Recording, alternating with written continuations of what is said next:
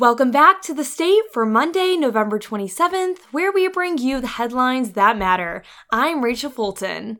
Hopefully, all of you had a great Thanksgiving break. And for our first headline of the week, focusing on Michigan State football, following a rough ending to Michigan State football season last Friday night, rumors began to circulate around the uncertainty of the coaching staff heading into next season.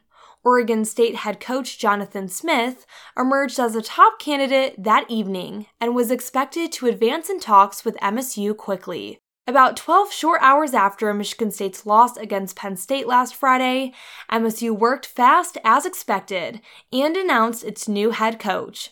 Smith finalized a deal with the Spartans to become the new head coach of Michigan State, the program announced Saturday afternoon. Smith just concluded his sixth season in Corvallis after successfully turning the program around. He leaves the program with a 34 and 35 overall record, including going 1 and 1 in two bowl game appearances in back-to-back seasons. Smith was named the Pac 12 Co Coach of the Year in 2022 and has built up a resume as one of the more underrated coaches in all of college football. For our second headline, focusing on student life, over break, students who stayed on MSU's campus had on campus dining options for the first time this past Thanksgiving break.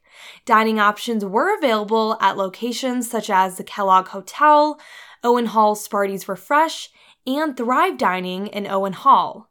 This gave students the ability to enjoy the culinary services while remaining on campus if they were not able to go home for the break. For our final headline, focusing on environmental news, as the days get shorter and colder, many students are reminded that winter is fast approaching. So do the plants in the W.J. Beal Botanical Garden and their human caretakers. The Botanical Gardens, celebrating its 150th anniversary this year, is a collection of roughly 1,800 native and non native plants that are significant to the research or education of plant species.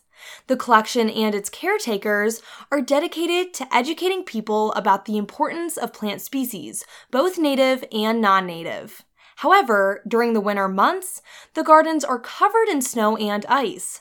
Just like every other surface on campus, this begs the question what do the botanical gardens do during the winter? Katie Fry, who's the collections manager at the gardens, explained that around 200 plants are dug up in preparation for winter.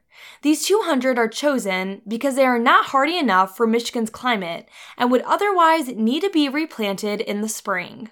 Plants that aren't dug up are left in the gardens to go dormant during the winter. These are mainly native perennial plants that have evolved to adapt to Michigan's climate.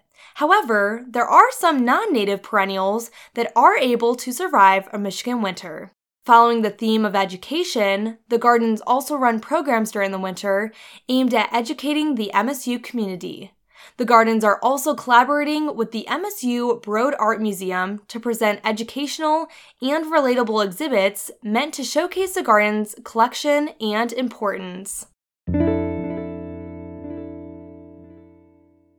And before we end our episode, today's weather forecast is predicting cloudy skies early and a few snow showers developing later in the day, with a high of 29 and a low of 19.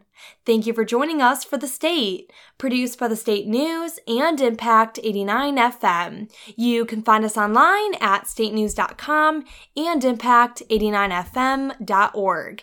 And we'll be back tomorrow with more.